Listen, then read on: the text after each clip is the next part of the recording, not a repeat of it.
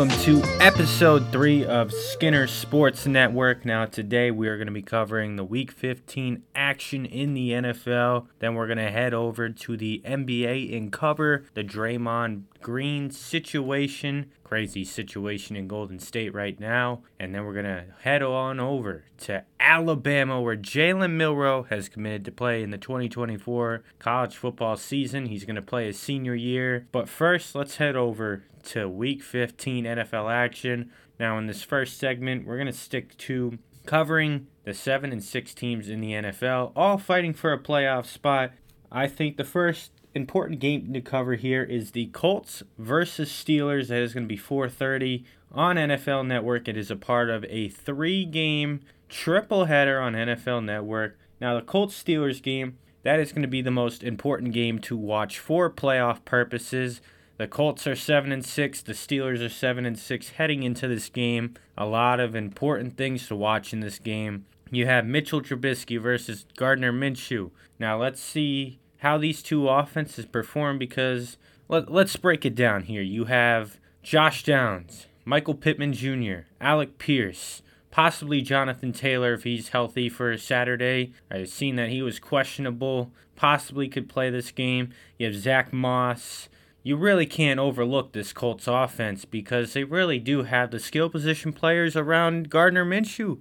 It almost was a different game when rookie Anthony Richardson could have played in this game, but he went out for the beginning of the season due to his shoulder. And since then, Gardner Minshew has been the quarterback. And you look over at the Pittsburgh Steelers offense, it is just a struggle. No Kenny Pickett, he had the ankle surgery and now you look at their skill position players Najee Harris, Jaylen Warren, George Pickens, Diontae Johnson, Allen Robinson, Calvin Austin. There is a lot of talent there at that skill position. Oh, and don't forget the tight ends for these teams, too. You got Pat Freiermuth for the Pittsburgh Steelers and Mo Alie-Cox for the Colts. Now, it's going to come down to the quarterback play for both the Colts and the Steelers which quarterback is going to perform. Personally, these two quarterbacks have both gone different ways. Gardner Minshew, he's not afraid to throw the ball, sling it. He does have his turnovers, his sloppy plays sometimes, but he's really not afraid to make the plays that are needed to win games. And Mitchell Trubisky, I don't, I don't know. I, I, I just think he needs to come out from the jump and play like he was the number two overall pick for the Chicago Bears still blows my mind that he was the number two overall pick ahead of Mahomes and Watson. He just shouldn't have been a number two overall pick, but it was a different time for the Chicago Bears when they did their scouting. So, Mitch Trubisky, as long as he comes out, plays turnover free football, and the Steelers can run the ball, that should work out for the quarterback play. But this game will come down to the quarterback play because both the defenses for this team will show up. TJ Watt and Alex Highsmith were both cleared out of concussion protocol, so that's good news for the Pittsburgh Steelers defense. Those are their two key players that can cause havoc. Minkah Fitzpatrick absolutely being a beast and playing through a broken hand. He just cast it up and just goes out there and plays football. What a guy. Now, the defenses, you got Kenny Moore for the Colts secondary. They have Zaire Franklin at linebacker, a couple of their key players. The defenses are going to show up for both these teams. It's all going to come down to which offense is going to perform better. But here's the bad news about this matchup is whatever team loses, they're going to be on the outside looking in. Unfortunately, only one team is going to be able to make it out and have the rest of their season be saved. the Colts win, they'll move to 8 and 6, and the Pittsburgh Steelers will be on the outside looking in. The Steelers win, it would be the same situation, but the Colts would be looking uh, inside from the outside. And one team that loses this game will be just done for the season, and that's that's not something you want to look at, especially when you've had a pretty solid season up to this point. Because the thing about the AFC this year is you need 10 wins to make it and be secured. Nine and eight seasons aren't just going to cut it this year the AFC is 10 deep, 10 deep, because the Bills are the outside looking in right now. The Cincinnati Bengals are outside looking in. They're in a must win situation. So it's really going to depend in this Colts Steelers game which offense is going to show up and what team wants it more. What team is going to go all out and be like, we want to be 8 and 6 and fighting for that playoff spot. And that is going to be what happens in this game at 4:30. Now, taking a look at the other game that has some impact not just on the AFC, but on the NFC too is the 7 and 6 Denver Broncos taking on the 9 and 4 Detroit Lions. That is going to be the nightcap 8:15 on NFL Network. The Broncos are going to need to win this game. It is a must win for them. Russell Wilson has been looking good since the Miami Dolphins game. He's really shown why he was traded for, and I think Sean Payton has done a really great job with the Denver Broncos turning them around. They had Nathaniel Hackett last year. That experiment just didn't work out. Sean Payton came in. It didn't start out pretty, but it is coming to life. It really is. The defense has been locked down. You got guys like Pat Surtain, and you just got key players playing really great. And that's good for the Denver Broncos. They're really turning their season around since that Dolphins game.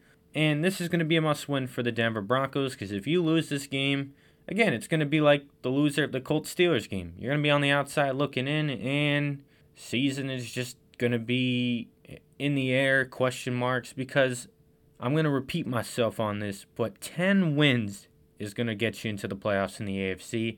The seventh seed possibly could be 9 and 8, but I think it's going to be 10 wins that gets you into the AFC playoffs just because of how deep the AFC is this year. Now, this isn't related to the seven and six teams, but I think this is going to be a must win for the Detroit Lions too. You're fighting for the one seed in the NFC to have that bye. They lost to the Chicago Bears 28 13, and you just need to come back and make a response after that terrible defeat.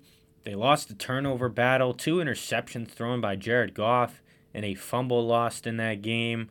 I think the Bears have a shot to make the playoffs after beating the Lions. That was embarrassing for the Lions to lose. It's not something that the Lions need in their season. They have the 49ers to compete with.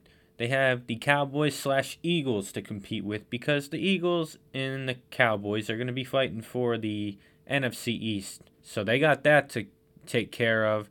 The Denver Broncos are going to need to win this week if they want to keep competing in this heavyweight championship AFC where you're going to need to get 10 wins. And the Denver Broncos have shown as of recently they're a team you don't want to mess with right now.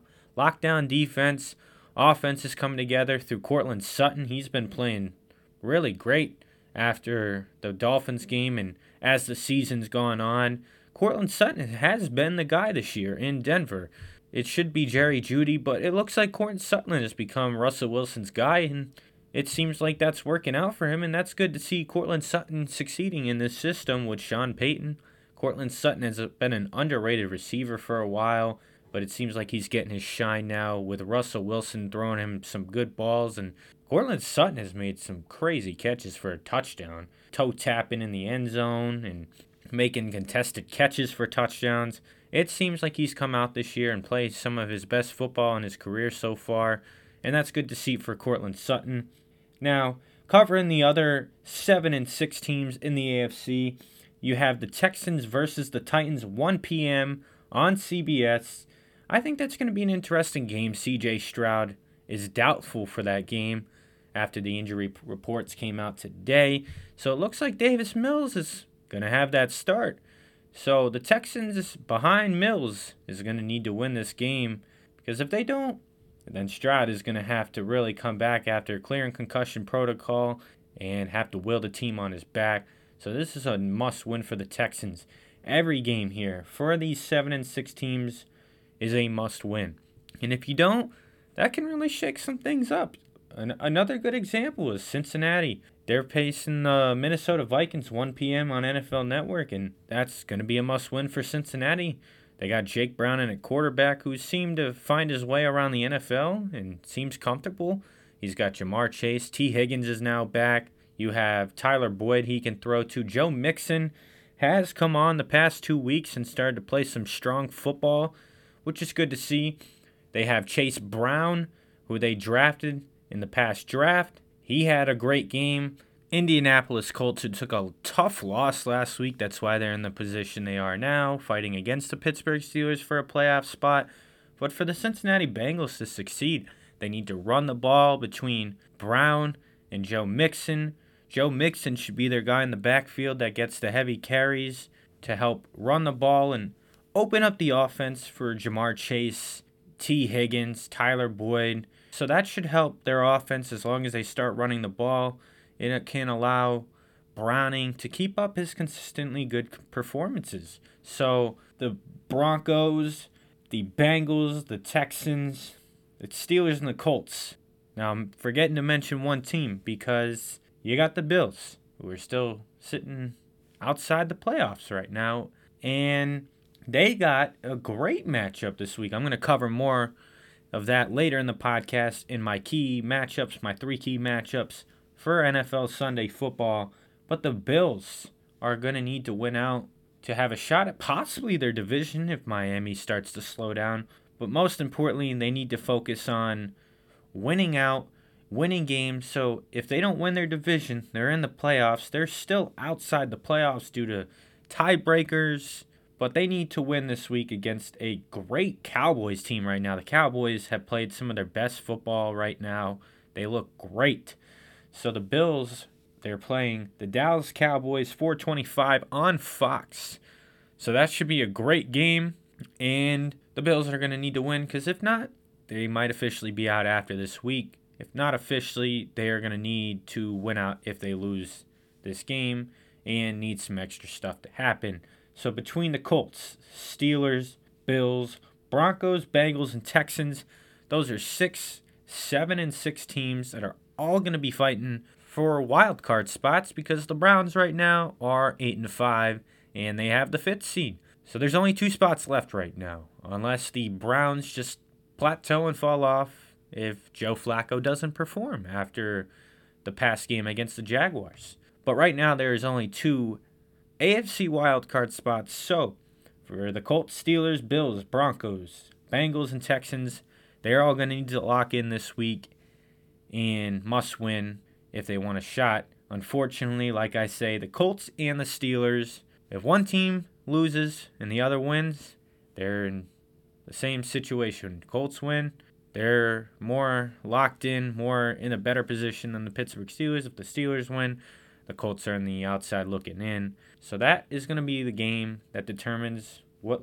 seven and six teams look like after this week. So I'm going to take a quick break, but that is a quick breakdown of the seven and six teams. I thought it would be interesting to look at considering there were six. So stay tuned as we cover some more week 15 NFL action. It's going to be great to watch this weekend as there is a lot of playoff scenarios and just a lot to look forward to. So we are going to continue the NFL action week 15 right after this quick break. Stay tuned.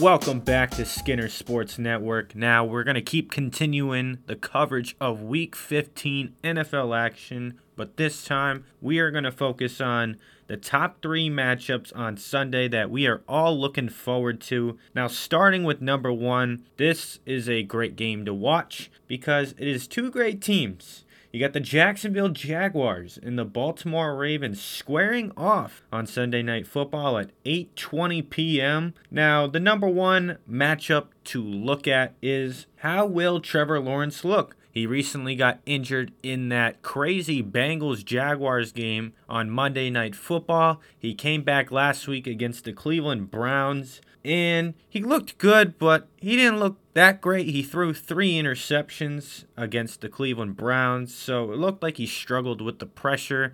Obviously, he had some limited movement after his injury against the Bengals on Monday Night Football. I was surprised, quite frankly, when he decided that he was going to play the week after that injury because it looked like he got himself good on the ankle, but it seemed like he was like, I'm fine. So he seems like he knows his health because last week against the Cleveland Browns, he was 28 for 50.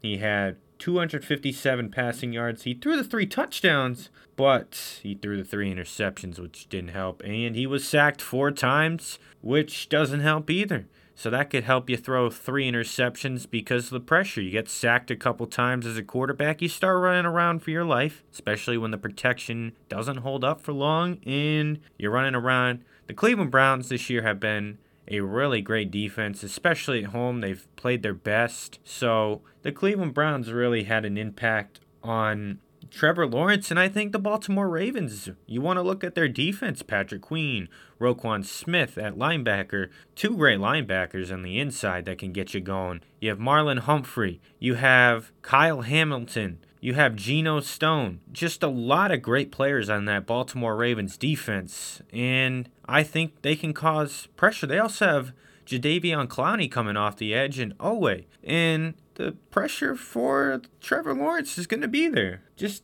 hopefully he can play better. Trevor Lawrence is going to need to step up in this game because the Jaguars are fighting for top four seeding in the AFC playoffs. So that is going to be important to watch how Trevor Lawrence performs because if he can help the Jaguars be the two seed or three seed, that's better than being the four seed because getting a two or three seed, you you have a more favorable matchup. Because sometimes the five seed, especially in a four v five matchup, the fifth seed can be really tough to play against because they were the best wild card team and most times wild card teams in general just get their stuff together and it's a tougher matchup when you get the fifth seed or the sixth seed wild card team. So you might want to try to shoot for the two seed and then when you look at the ravens they're also battling in the afc for top four seeding. They're trying to hold off the Cleveland Browns, possibly the Pittsburgh Steelers for the division. They have 10 wins this season, so the Baltimore Ravens are going to need to keep playing their best football so they can win the division and get the one seed. The Miami Dolphins lost on Monday Night Football in a disaster of an ending for Miami against the Tennessee Titans. They lost after being up by two scores. So the Dolphins, the Chiefs aren't looking that great this year. So the Baltimore Ravens, if they can win against the Jacksonville Jaguars, who are a top four seed out of all the division winners, they are going to be looking pretty. They are going to be sitting there pretty in the one seed, having the bye week. And it will be great to have rest that one week in the AFC playoffs as you're waiting to see who you'll face. So the Baltimore Ravens, they need to continue playing their best offense. And their offense has been starting to cook. You have Odell and Zay Flowers, who have picked it up a little bit. You have Odell in the past two games, 131 receiving yards and a touchdown. Zay Flowers has been used in multiple different ways. He's been able to rush on the end arounds and the jet sweeps.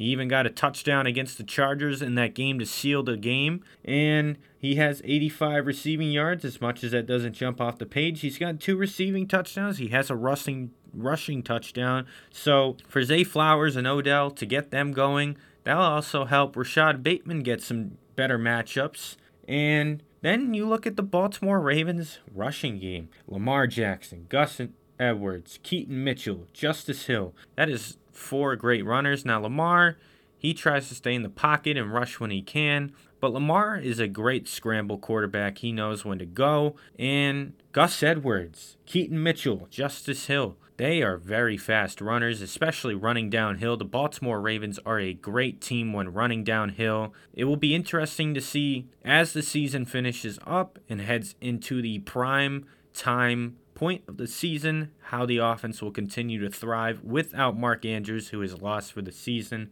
Mark Andrews is such a key piece for the Baltimore Ravens, so it will be interesting to see what they're going to look like without Mark Andrews. So that is how I'm looking at this Jaguars Baltimore Ravens game on Sunday Night Football, 8:20 p.m. Those are just some good things to look at as you look at how the AFC is looking right now, especially as the Jaguars and the Ravens are fighting for top positioning in the AFC. And the AFC is very competitive this year. So that will wrap that up for that matchup. As we head into the second matchup, you got the Chicago Bears and the Cleveland Browns. That is going to be a 1 p.m. game on CBS. And here's a couple things to look at for this game especially for both offenses. I know the Bears defense is going to try to bring it with their players like Jaquan Brisker. You have Kyle Gordon, Jaylon Johnson, who requested a trade at the trade deadline, but he still plays elite. And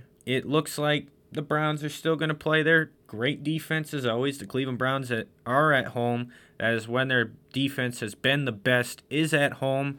They are stingy at home, not letting offenses get going. So that's a great sign for the Browns. The Browns and the Bears defenses will play their best game and try to keep their offense in the game, which brings us to our two matchups to look at when looking at the quarterbacks. And number one is can Joe Flacco continue his dominance? Now, looking at the past two games against the Jaguars, he threw for a 311 yards, 26 of 45, three touchdowns, and an interception. And then against the Rams, he threw for 254 yards, 23 of 44, two touchdowns and an interception. Now, as a grand total, that means he's thrown for 565 yards, 49 of 89, which is 55% of his passes complete, five touchdowns, two interceptions. That touchdown to interception ratio is great for the Cleveland Browns. He might throw a stupid pick, but if Joe Flacco can play turnover free football or play smart football at least and keep his team in the game. The Browns are going to continue to play great on offense. Now, their offense consists of some solid weapons. You look at the wide receivers, you got Amari Cooper, Elijah Moore, Cedric Tillman, Marquise Goodwin, and David Bell. That's a solid wide receiver core, and Joe Flacco will know how to work with something like that. And then looking at the tight ends, you have Njoku, you got Bryant, Jordan Akins, a solid tight end core too. And then looking at the running backs, you have Jerome Ford, Pierre Strong, and Kareem Hunt, three solid backs too. And this Cleveland Browns offense has weapons. They might not be the big names you're expecting. They got Amari Cooper, which is wide receiver one, but people seem to overlook Elijah Moore, Cedric Tillman, Marquise Goodwin. You just can't overlook them because with a veteran quarterback like Joe Flacco, this isn't Dorian Thompson Robinson. It's Joe Flacco, a veteran with experience who helped the Jets last season and he might have not played well at points with the Jets, but so far with the Cleveland Browns, he seems to have fit this system, played his best football, and he looks good. And he's playing with some solid players. And Njoku had a great game last week, and that's great for the Cleveland Browns. When your tight end can get going, it really can open up your offense. And for Njoku to get going, it can open opportunities for Amari Cooper, for Elijah Moore, Cedric Tillman, and Marquise Goodwin. And that can really help the run game continue its dominance with Jerome Ford, Pierre Strong, and Kareem Hunt. So, looking at the Cleveland Browns, if their offense can be dominant, you have a great offense to help your amazing defense. And when you have balance as a football team, you are hard to stop if they can go from 8 to 5 to 9 and 5, you are really put some pressure on on the Baltimore Ravens who have 10 wins right now and they're facing a key matchup in the Jacksonville Jaguars and if Cleveland can win and you have the Ravens lose, that's some pressure on the Baltimore Ravens. And then the Cleveland Browns can have a shot at the division. They have the Pittsburgh Steelers lurking a little bit. The Pittsburgh Steelers are 7 and 6 and they have their key matchup with the Indianapolis Colts. And it's it's going to be interesting to see what happens in the AFC North as all those teams are above 500. Two of them are 7 and 6 in the Bengals and the Steelers. The Browns have control of the number 2 spot in the AFC North at 8 and 5, but if you can get to 9 and 5 and put some pressure on the Baltimore Ravens, you are going to be looking good. Now, to bring me to the Chicago Bears, this is where you look at their quarterback in Justin Fields. Justin Fields came back from injury and he looked quite solid against the Detroit Lions. And I know his completion percentage this game doesn't jump off the page. He was 19 of 33 passing. He threw for 223 yards, which is great football for Justin Fields. And, you know, he had some really good wide receiver help from DJ Moore 10 targets, 6 receptions, 68 yards, and a touchdown. He also got a touchdown on the ground with three rushes of 20 yards, and he got a touchdown, a rushing touchdown. So when you can have DJ Moore be that wide receiver one, getting opportunities receiving and rushing, it helps guys like Cole Kmet and Darnell Mooney get some opportunities now, Darnell Mooney, he had seven targets, got two receptions for 44 yards. You'd like to see him catch some more of those targets and really put his stamp on the game. But Cole Kmet played solid. He also got seven targets, only missed two of the targets. He hauled in five receptions for 66 yards, which is great play for a tight end. Like I said with the Cleveland Browns, get your tight ends in the game, especially when you have a young, great tight end in Cole Kmet who has been pretty solid this season. I think with the Browns and the Bears, they have two good tight ends in Njoku and Cole Kmet, and that will be great to see how defenses handle a tight end like Kmet and Njoku. And you'd like to see Justin Fields play even better this next game and really get back on his feet. You'd like to see the line protect for him, and you just want to see the Bears succeed because when it comes to this offseason, if Justin Fields has this one great game and then dips off, you're going to have quarterback questions going into the NFL draft. And as you're holding the number one pick as the Chicago Bears, you are going to have some quarterback questions. If Justin Fields does not perform the rest of the season, then you might look at Caleb Williams, Drake Maye. But if you can have Justin Fields play great then you can go out and get someone like Marvin Harrison Jr. and then get another offensive lineman to build around Justin Fields. So I think it's important to see how Justin Fields performs because if he can perform, you're really looking good, especially for the Chicago Bears. You have a team that just beat the 9 and 3 Detroit Lions who were trying to go to 10 wins and they upset the Detroit Lions. 28 13, and they're 5 and 8. That might not say playoffs, but they are in the playoff race in a not weak NFC, but in a NFC where the wild card positions are open this year. And if Fields can come back and get the Bears to a 9 and 8 record, Chicago Bears can make it to the playoffs. And I think it's important to see how Justin Fields plays, considering the Bears hold two top five picks, top 10 picks, and that's where the pressure really lies. So that's really how you can look at the Chicago Bears Cleveland Browns game. It's a 1 p.m. game, and it will be a great game to watch considering how these two teams have a situation. You got the Chicago Bears trying to get a wild card spot from being 5 and 8 to the Cleveland Browns looking to try to get the division. At 9 and 5, it is very reachable, especially if the Baltimore Ravens just the dominance comes to a screeching halt. So that will be an interesting game to look at. Now, heading to the third game, I briefly mentioned this when talking about the 7 and 6 teams. It is the Bills and Cowboys. This is going to be America's game of the week on Fox 4:25 p.m. You're going to have the Bills and Cowboys, Dak versus Josh Allen, which should be exciting. And I'm going to highlight them because I think it's important to look at Dak versus Josh Allen. Which quarterback has more to lose? Look at Dak Prescott, 10 and 3, first in the NFC East after beating the Philadelphia Eagles in a dominating win. So you got that to look at. You're competing with the Eagles for the division. So you can't really have a loss right now because you got the Eagles nipping at you. And then after that, you're trying to compete for the one seed in the NFC because you got the 49ers to compete with, you have the Eagles lurking behind you, and you got the Detroit Lions lurking behind you.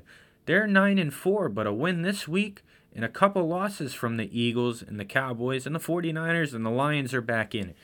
And then right now, you're looking at playing the Packers in the wild card game. And if you can play the Packers, especially if you don't get the one seed, that is a great matchup for you because the Packers don't have the juice like that compared to the Dallas Cowboys. You have Dak Prescott. You have CeeDee Lamb. You have Tony Pollard. You have the guys on offense and the great guys on defense like Parsons. You got Gilmore. You got Bland. You got Lawrence. Demarcus Lawrence.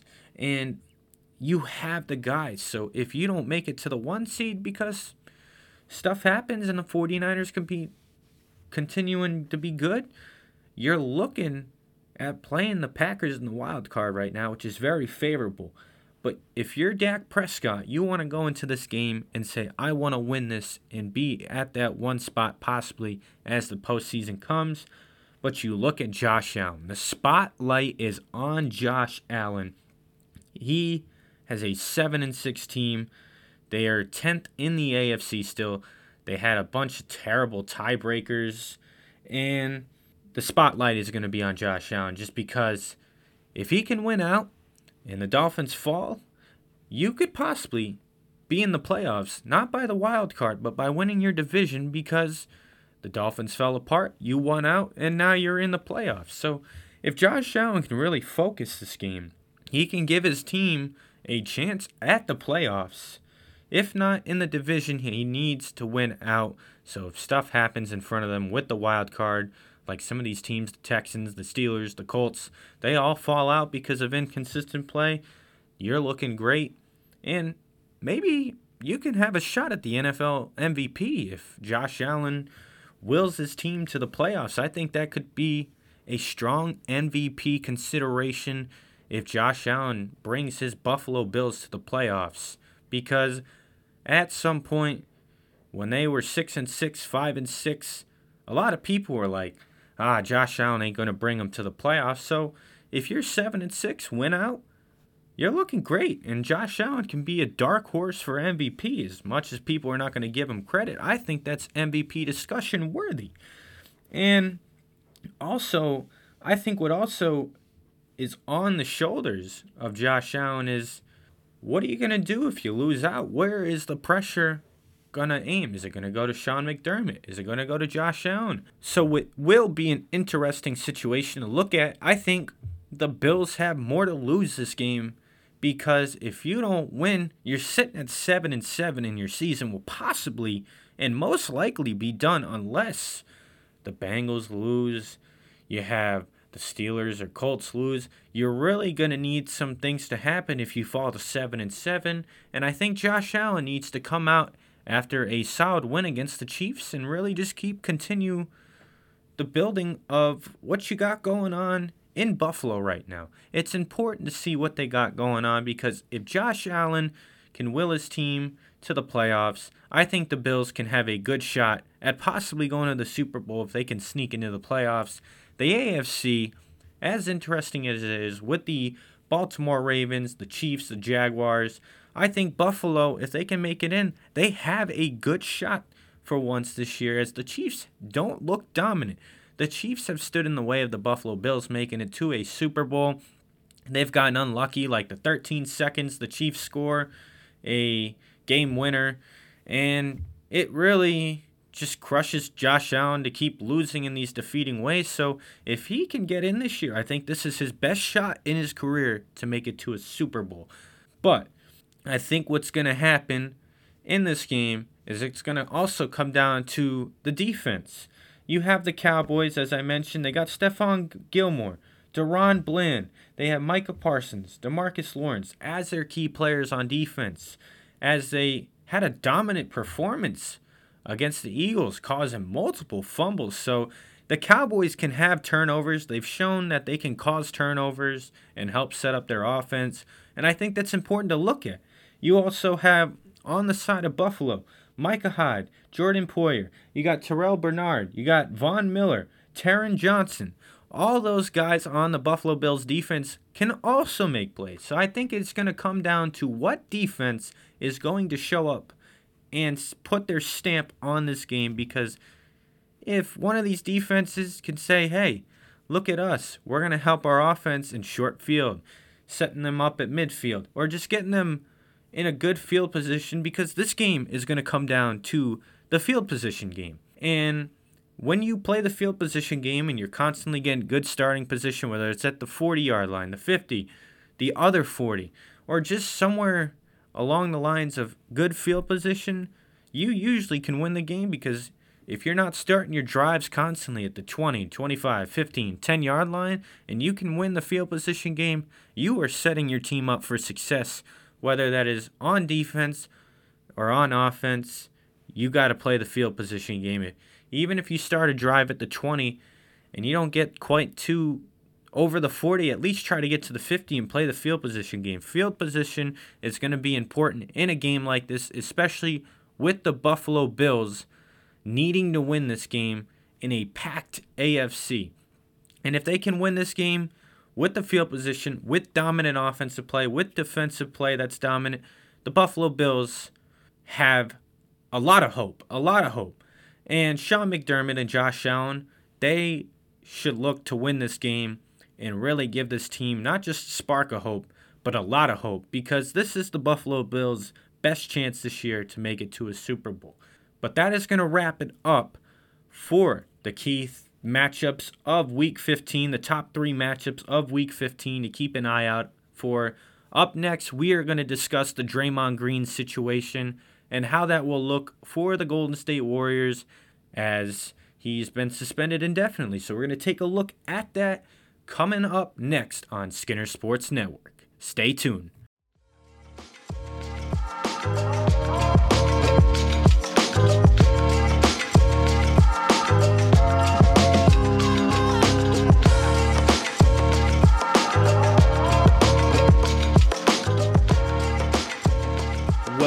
Back to Skinner Sports Network. Now we're on to segment two, talking about the Draymond Green situation. Now, what's crazy about this is he just came off a four or five game suspension, and then after that, he got into a situation where he swings and hits Jusuf Nurkic in the face. It was an interesting clip to watch because he's backing slash posting down Jusuf Nurkic and then like has his jersey held, but I, I don't know. It's a weird situation, but he swings around and hits Jusuf Nurkic in the face. And it was just time for the NBA to say, I've had enough. You're a concern, safety concern to the players in the NBA right now. We're going to have to suspend you indefinitely. And that is the right move for the NBA to do right now. You have to look out for the concern and safety of your players and make sure they are in the best situation so they can just play the game of basketball. And what's interesting about this is this is not Draymond Green's first time doing it. No, it, it's it's multiple things he's done over time. Choking Rudy Gobert. Remember back in the playoffs when Draymond Green and the Warriors played the Thunder, kicking Steven Adams in the nuts. And other stupid stuff like this hitting Jusuf Nurkic in the face. And it's time the NBA stepped in. If the suspension isn't going to work, you have to say, we're going to suspend you indefinitely, and we need to put you in a better situation to better yourself as a person. I heard today on NBA uh, Sirius XM that uh, in an article, Draymond Green put this in a way to say, that he watched a clip of what he did against Rudy Gobert and it seemed like he just blacked out and didn't know what he was doing or he said he held on for too long or longer than he thought. And that's concerning because if you're getting angry and you or you're just you get mad in a situation you're holding on for too long or doing too much that's putting players at risk of a stupid situation. Like player safety is great for what the NBA is doing and taking a player out the game right now, allowing him to get help. Especially, it seems like probably anger management help. I'm not going to speculate, but that's what people think after multiple situations of what he's done this season and other seasons. It seems like situations have finally added up. And Steph Curry talked to the media, so did Steve Kerr. And these tweets I'm going to read are from NBA reporter. She is on ESPN. She is a part of the NBA Today and NBA Countdown. But Steph Curry and Steve Kerr had some things to say about the Draymond situation.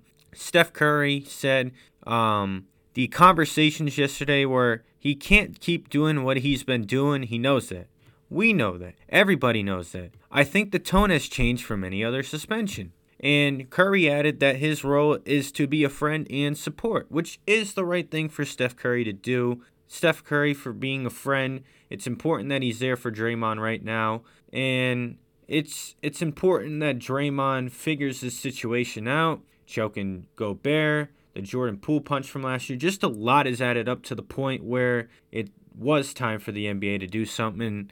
I think what Steph Curry can do to help out this situation is to be a supportive teammate, help Draymond out in any situation, and be a good teammate. Steph Curry has always been a good teammate, always trying to be there and support and help teammates out in times of need or just times where they're struggling. And Steph Curry is not only just one of the greatest point guards in the NBA and in NBA history, he's up there with Magic Johnson, but he is a great teammate. I've never really heard bad things about Steph Curry. I always hear really good things about him helping the teammates out, always bringing good vibes to the locker room. And that's important for what Steph Curry is doing. He's trying to help his boy Draymond out, and that's good. That's being a supportive teammate. And when you're a great teammate, that always can help other teammates that are struggling or in these situations like Draymond is. And then on top of that, you look over at Steve Kerr, and he says it's about more than basketball. It's about helping Draymond, the one who choked Rudy, the one who punched Jordan last year. That's the guy who needs to change. And I think it's time that Draymond Green looks at himself and says, How can I help fix the situation? How can I better myself and not be in stuff like this? But I think what is interesting is that Curry and, and Steve Kerr like know Draymond needs to be better and they know he can't be doing this stuff and they're right. What Draymond was doing, it's stupid. You can't come off a suspension of 4 to 5 games and then come and do something like that because you're basically giving the middle finger to the league and saying, "Yeah, that suspension wasn't enough." But now you end up suspended indefinitely, which for the Warriors does not help right now. And that's where you get to the question was, what does this mean for the Warriors? What does it mean long term? Because when you look at the starting five and the bench for the Warriors, now without Draymond Green, you got Curry, you got Klay, Andrew Wiggins. They'll probably put Jonathan Kuminga at power forward, or you can always switch up Kuminga and Wiggins. And then you'll have Kevon Looney at center, and then off the bench, Chris Paul, Moses Moody, Dario Saric, Usman Garuba, and Cory Joseph, and the bench gets gets a little thin. And I think if Draymond's not back within a month or two or in a good amount of time, I think the Warriors will have to make a move at the trade deadline to better their bench a little bit because they have some good pieces. But what doesn't help their cause is they're 10 and 13 right now. That's probably changed since this video, but they are um fighting for a play-in spot right now. And the play-in spots are filled by teams like the Houston Rockets, who have surprised a lot of people this year. They recently added Fred VanVleet. They added Dillon Brooks. They added a lot of good pieces on top of the Jalen Green. And they've surprised a lot of people. You got a team like the LA Clippers, who traded for James Harden. And they have Kawhi and Paul George. And they have Hyland Bones, and um, you got the team like the Pelicans who got a little bit of Zion drama, but the Pelicans with Brandon Ingram and Jose Alvarado, they've done some good stuff this year. And then on top of that, you got the Suns team with Bradley Beal, you have Kevin Durant, Grayson Allen, Devin Booker, just a good Suns team. And to have to fight through those four teams to get into the play in right now, it doesn't help when you have your best player, defensive player too, who knows how to get into other teams' heads, being out right now, especially when the bench looks a little thin with Draymond gone. And who knows when Draymond's coming back? Could be a month, could be two months, could be in a couple weeks. We shall see what the NBA does and what they do with Draymond. It's going to be an interesting situation so if Draymond doesn't come back and you get to the trade deadline, you might have to make a couple moves to better the team to help fill the void of Draymond Green. And that's what this situation looks like right now is you don't know when Draymond's going to be back, so you kind of have to put in the back of your mind where are we going to be in the next couple months? Because that's important, especially if you're trying to win another championship with Steph Curry and Klay Thompson. And you have those two guys that you build around that were a part of the main three of Green, Curry, and Klay. That was their big three that they drafted. So it's important to see what the Warriors are going to look like with without Draymond and to see what their plan is if he's not back within a certain amount of time. If he's out for the season, you really have to consider the trade deadline of making moves to better the team because the team without Draymond just doesn't look as strong as teams like the Suns, Pelicans, Clippers, the Rockets. Even if the Warriors make it in, then you got to play those teams, and then you got to face teams like the Nuggets, the Lakers, you got the surprising team in the Timberwolves who are dominating the NBA right now. So the Warriors have a tough outlook right now, and we'll see what they do as this Draymond situation continues. And I'm interested to see how the NBA handles this, not just now, but how long this indefinite suspension is, and if this is going to be an example, how do other players look at it and what do they do if they're in this situation? I think it's important to really look at this in a widespread bubble than just, oh, it's just Draymond. What happens if you have younger players come into the league and start doing this and then they end up in this situation? How are players going to realistically look at this and be like, oh, I don't want to mess this up? So it's important to see how this situation plays out in the end. Up next, we are going to be talking about Jalen Milroe returning to the Alabama Crimson Tide for his 2024 season, his senior season. We're going to look at their schedule, look at the recruits they got coming in, and we'll see what their possible season could look like for the Alabama Crimson Tide and what that could look like for next season. Coming up next on Skinner Sports Network.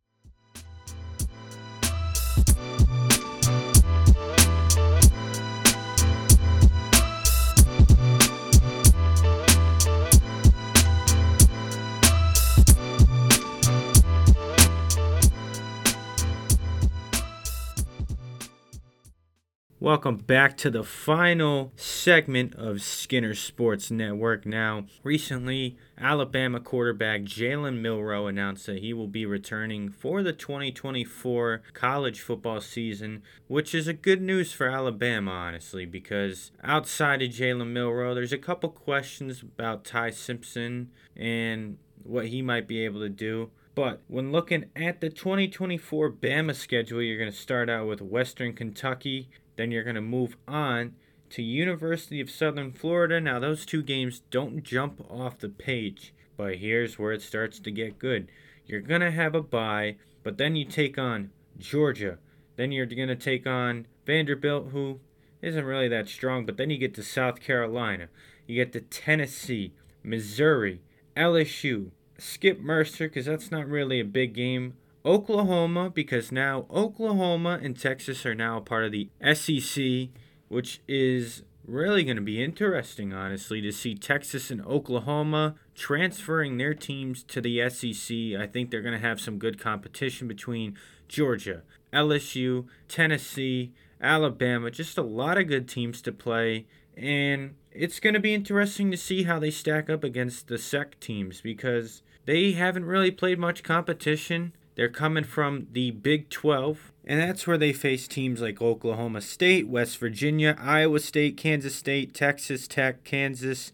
That's just some examples of the teams they faced in the Big 12. But now you go from that to LSU, South Carolina, Auburn, Alabama, Georgia, a bunch of really good teams that consistently play good and are in a competitive cons- division year in, year out. So it'll be interesting to see how Oklahoma fares out against Alabama. And then Alabama and Jalen Milroe will finish out the 2024 season versus Auburn, the Iron Bowl. So that will be fun to watch. But take out Western Kentucky, Southern Florida, Vanderbilt, and Mercer. Alabama's definitely got some tough games. You're going to Wisconsin, and then you have Georgia, South Carolina, Missouri, Auburn at home, and then also you got to go on the road against Tennessee this year. You got to go to LSU this year and play in that environment. You're playing Oklahoma in their stadium, which should be interesting. I'm excited to see how Jalen Milroe will fare out as the Alabama quarterback in the 2024 season. Unfortunately for him, he's most likely he's going to lose somebody like Dallas Turner, Kool-Aid McKinstry, J.C. Latham, um, definitely to the first round because those are some first round talents in the NFL draft. So they will definitely lose them to the NFL draft. You're also going to lose players like Malachi Moore, possibly Terrion Arnold, defense and lineman Justin Eboigbe, and you're also going to lose someone like Damon Payne and Chris Braswell. You could also possibly lose someone like Isaiah Bond, plays receiver for the Alabama Crimson Tide. He made his statement this year in a couple games, making a couple key plays.